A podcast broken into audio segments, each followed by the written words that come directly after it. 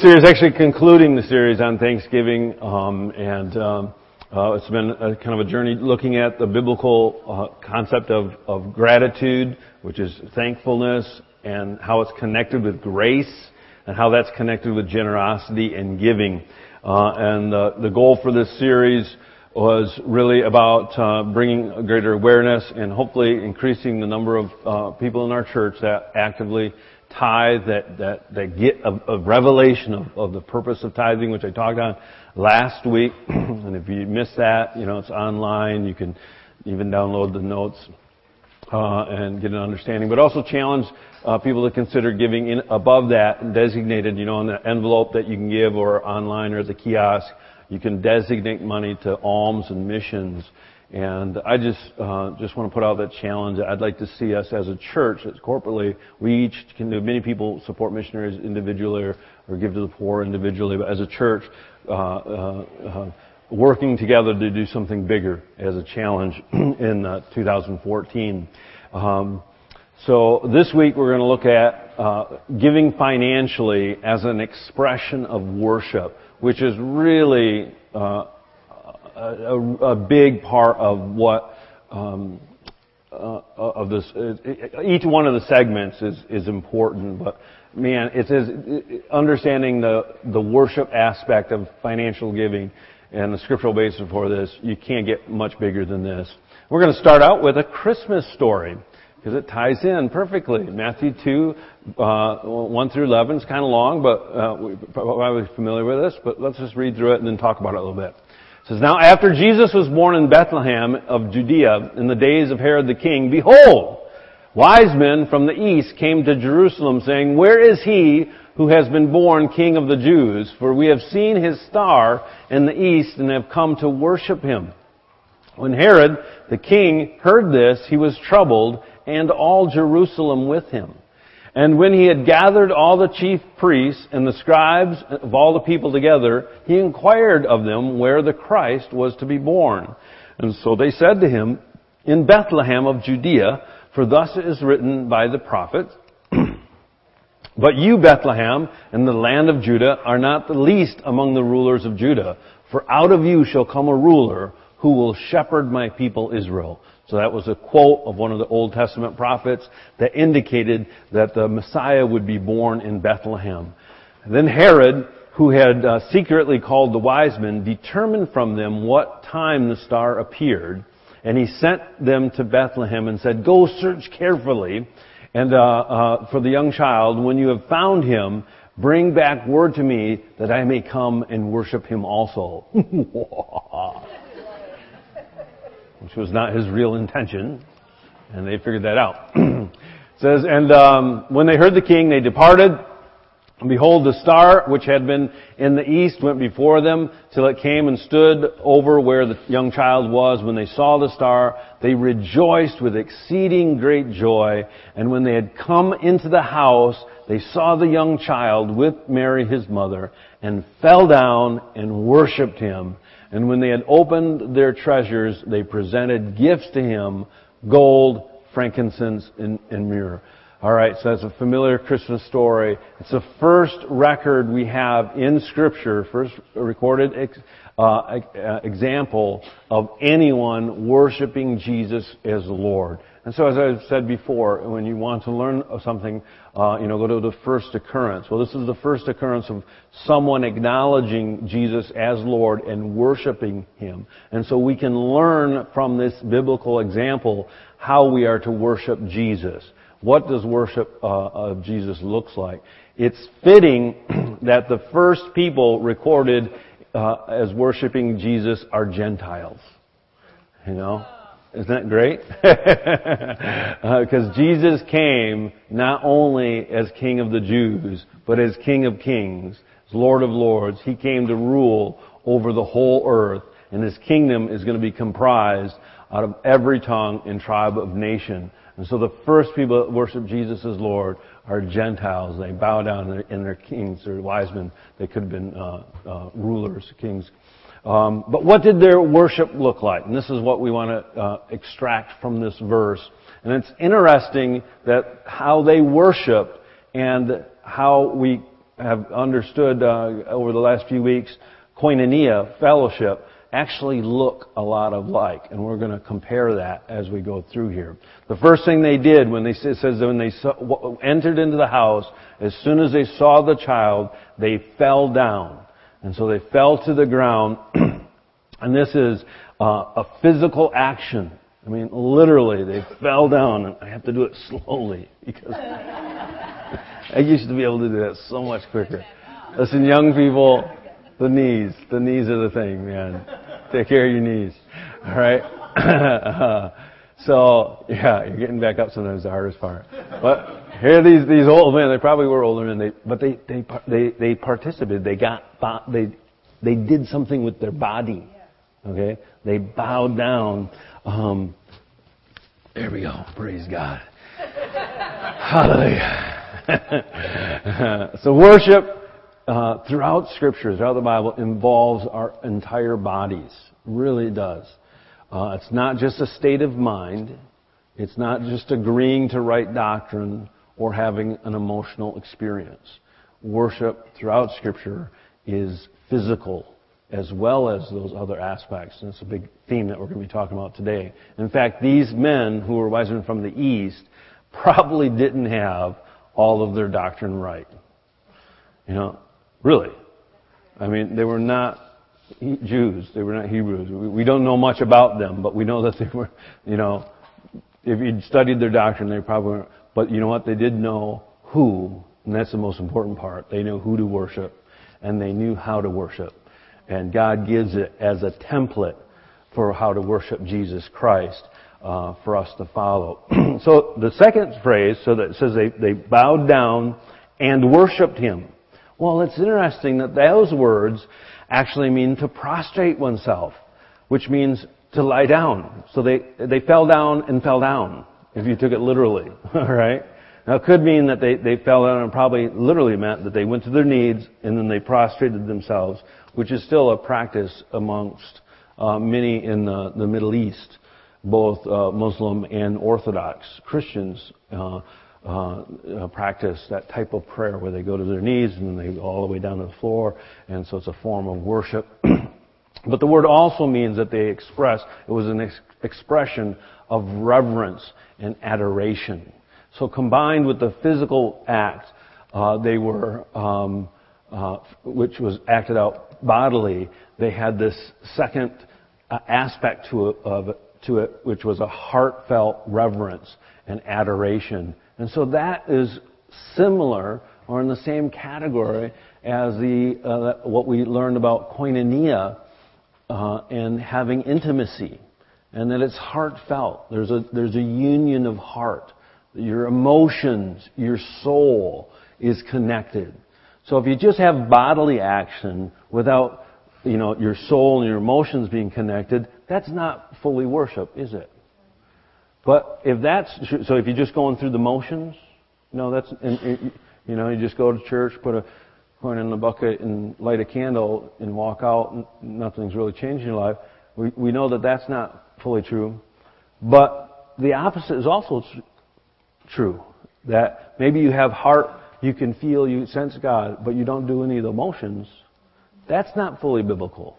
Right? And this is a point that I think we need to learn uh, that there, it actually includes both bodily action as well as intimacy. and then the third aspect is that they opened up their treasures and they presented gifts to him gold, frankincense, and myrrh. Um, so worship includes the giving of things of value. And uh, in this, their day, and still in our day, gold is still extremely valuable. Uh, I don't have much of it. Do you? yeah, I think that's about it right there. I don't know how much gold is really in that. It looks gold. uh, they gave things of, of, great value, and some some historians and scholars uh, believe that uh, this this may have been substantial. All right, uh, amount of gold, frankincense, and myrrh, because they were welcoming what they believed to be the new king uh, and and these were rulers, and so this is this is more in the area of, you know, historical uh, myth, if you want. We don't know for sure But some people believe that though Jesus was born almost in a homeless state in a manger, which was actually a cave, uh, by the way, uh, the mangers were almost always caves, um, and was very poor at the time of his birth.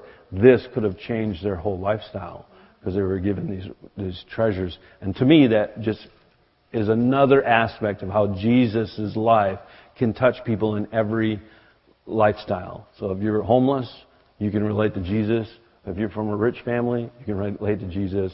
Uh, uh, it really applies. But the point that we're seeing is that their worship was expressed through material action, through contribution, which again is part of uh, koinonia. They expressed it bodily, they expressed it with their heart, and they expressed it by giving uh, uh, this large and significant uh, donation. Of course, the Christmas tradition of giving gifts to children is partly based on this story, and I think that's a great idea.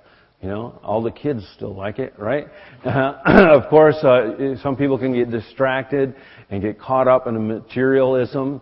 Um, and lose the real meaning of Christmas. But it, it can be a wonderful demonstration of the greatest gift that has ever been given, the gift that God gave when He sent His Son as Savior to the world. So when you give gifts, keep that in mind. If you have opportunity, you know, bring it up. You know, the reason we do gift giving at Christmas is because God gave the greatest gift of all, uh, which is uh, Jesus, His Son. And or when you receive gifts, um, uh, it, it, ties it together. So that was the first um, uh, depiction of worshiping Jesus, and I believe a template for us to understand how we are to worship in the New Testament, and it includes all three of those aspects. Now we're going to look at a couple of other scriptures uh, uh, that gives us additional information about worship, uh, biblical worship. This is from the Old Covenant, uh, and it was from Deuteronomy, and Deuteronomy is actually a record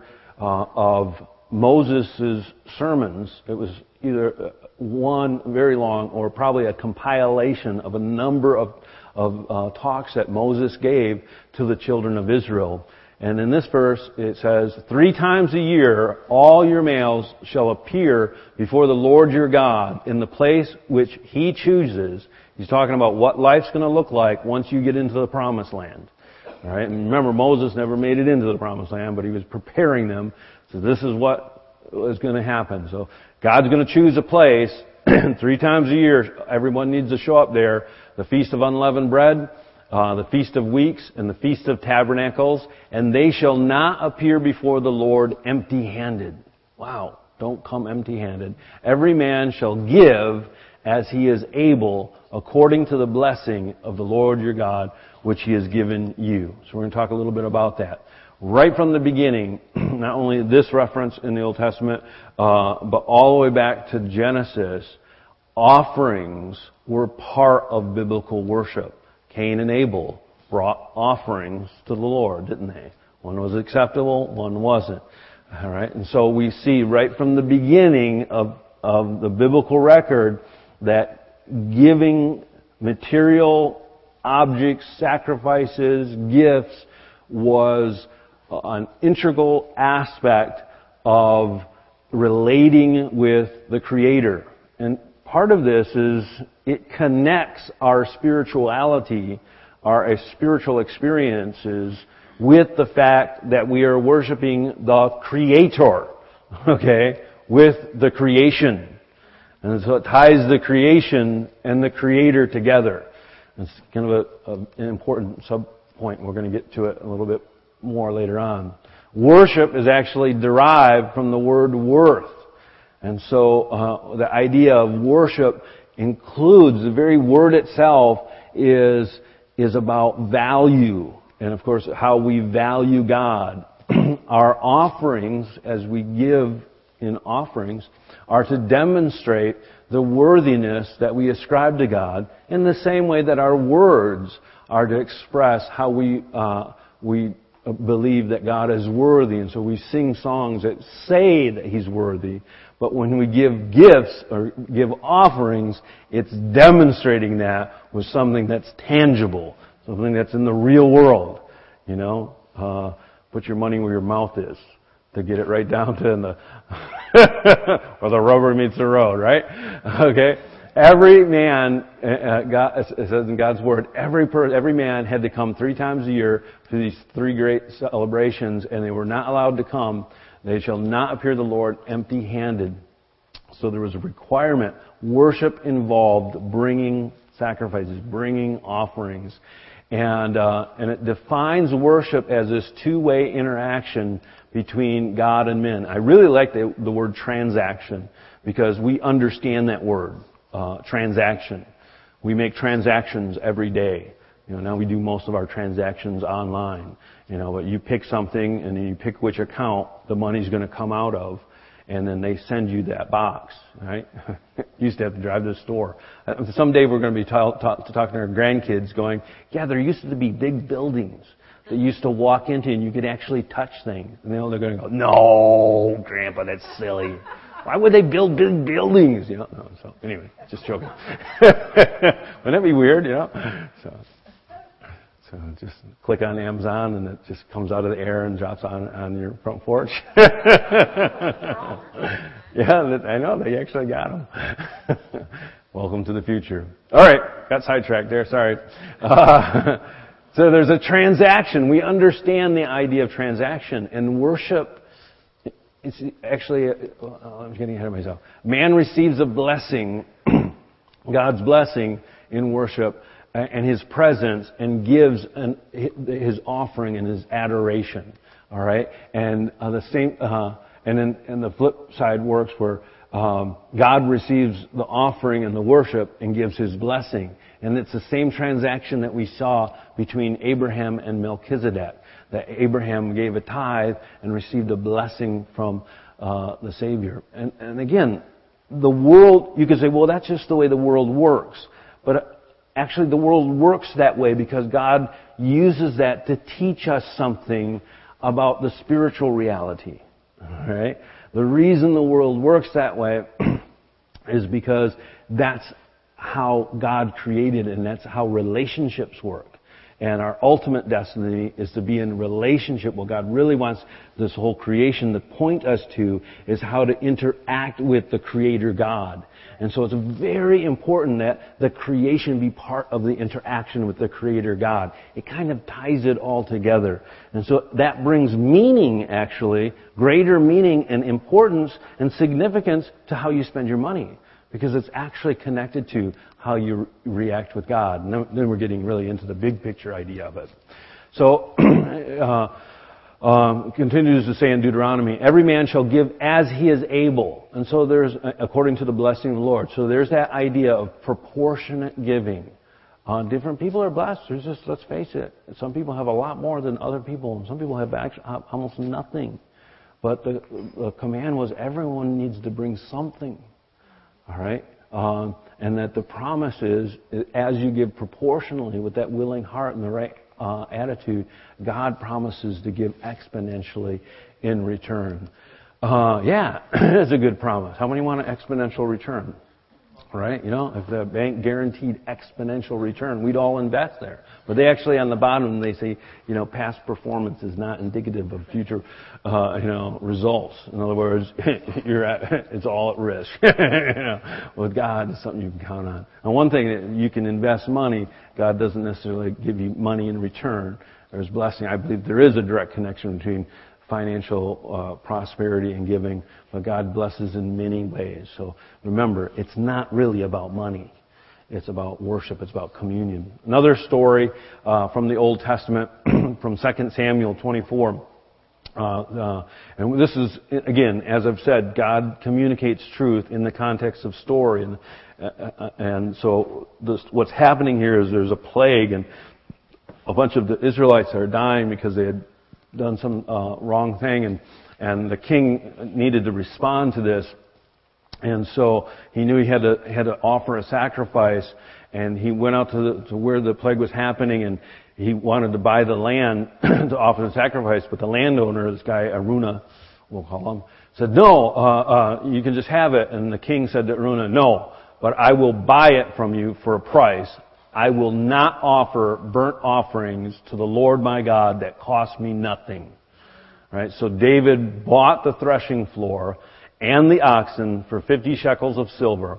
And David built there an altar to the Lord and offered a burnt offering and peace offerings. And so the Lord responded, the Lord responded to the plea for the land and the plague was averted from Israel. and so what we see here from David, who is really a person more than anyone that defines what biblical worship uh, is throughout Scripture. He wrote most of the Psalms.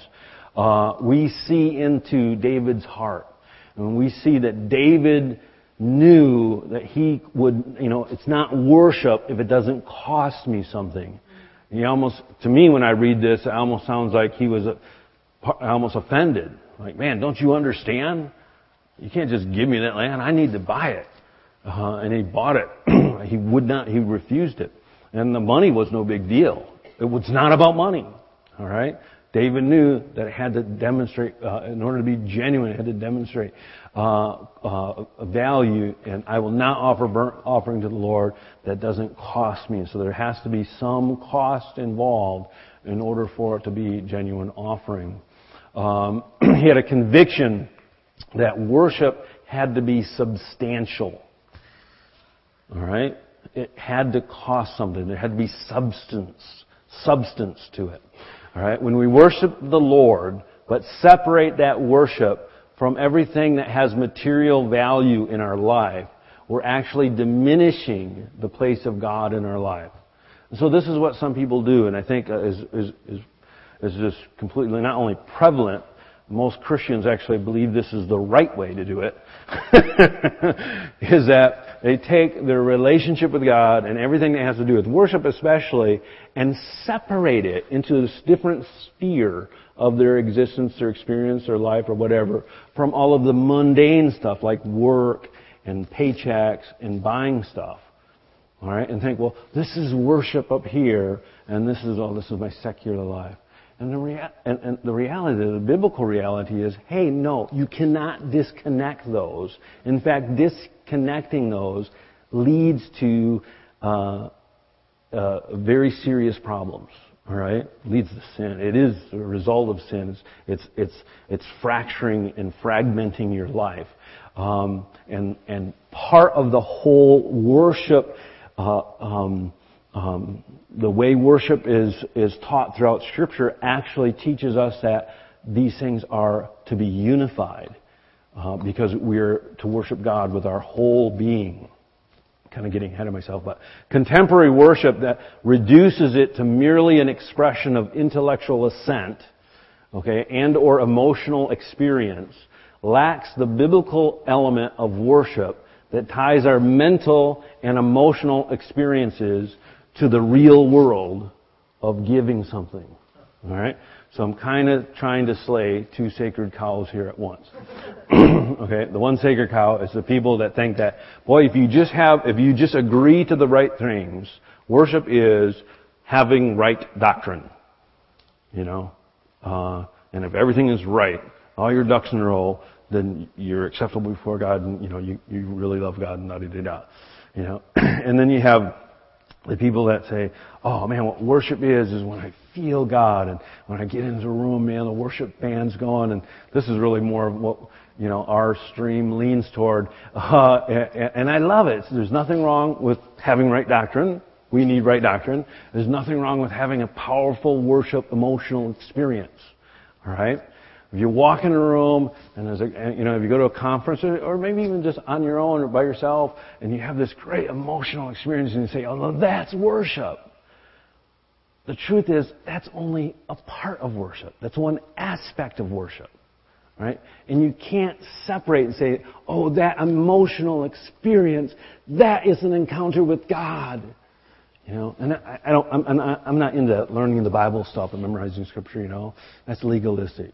That's no. You have to know Scripture and truth, and that'll enhance your worship, and your, and your emotional experience will enhance your understanding. But there's a third element. Okay? And that third element is creation. Alright? It's material goods.